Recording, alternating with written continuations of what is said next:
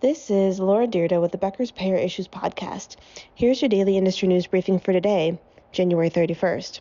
CMS will implement stricter audits of Medicare Advantage plans, a move that could leave payers on the hook for billions of dollars in repayments to the federal government.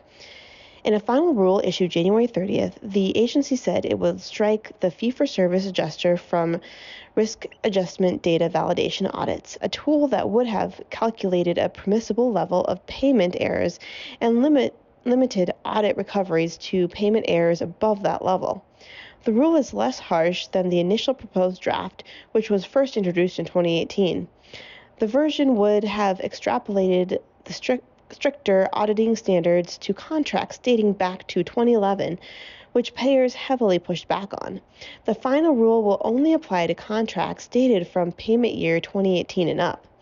CMS representatives told the Wall Street Journal the agency estimates it will recover $479 million in overpayments from 2018 and projects it will recover around $4.7 billion over the next decade. Nearly every major insurance company has been accused of or settled allegations of Medicare Advantage fraud, which the industry disputes. Payers have been accused of exploiting the program through its elaborate upcoding schemes that make patients appear sicker on medical records than they actually are, thereby leading to higher payments from CMS. MA experts have expected increased scrutiny around the public private program, which hit a milestone 30 million enrollees in 2023. In a news release, HHS Secretary Xavier Becerra said the final rule is common sense and a critical accountability measure. He said, quote, For years, federal watchdogs and outside experts have identified the Medicare Advantage program as one of the top management and performance challenges facing HHS, and today we are taking long overdue steps to conduct audits and recoup funds. These steps will make Medicare and the Medicare Advantage program stronger, end quote. Payers have indicated they would likely pursue legal action if the final rule did not include a fee for service adjuster. Matt Eyles, president and CEO of health insurance trade group AHIP, told Becker's ahead of the ruling that the association believes the rule is unlawful in terms of its construction. He said it relies on bad data, some of which is 20 years old at this point, eh, to really make the rule, and he said it's going to harm seniors and reduce health equity. In a news release, the Alliance of Community Health Plans CEO Ceci Connolly said the rule does not target the most egregious diagnosis coding violations. Becker's has reached out to representatives for United Healthcare, Elevance Health, and Humana for comment and will continue to update audience if more information is available.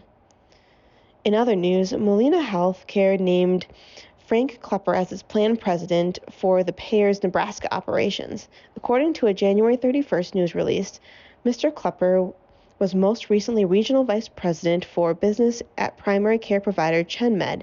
He also previously served as Medicaid market president in Kansas, Colorado, and New Mexico for Anthem. Molina Healthcare was awarded a contract to operate Nebraska's Medicaid programming beginning in 2024. New Mexico has canceled, in other news, New Mexico has canceled its current Medicaid contract procurement process as the state's Human Services Department director and Medicaid de- director depart. The state will issue new expedited requests for proposals. The Albuquerque Journal reported the cancellation will allow new leadership to assess and design of the contract procurement process. Blue Cross Blue Shield of New Mexico, Presbyterian Health Plan, and Centene subsidiary Western Sky Community Care currently manage the state's Medicaid program. The contracts are set to expire at the end of 2023. If you would like the latest in payer and healthcare industry news delivered to your inbox every day, subscribe to the Becker's Payer Issues e newsletter through our website at www.beckerspayer.com.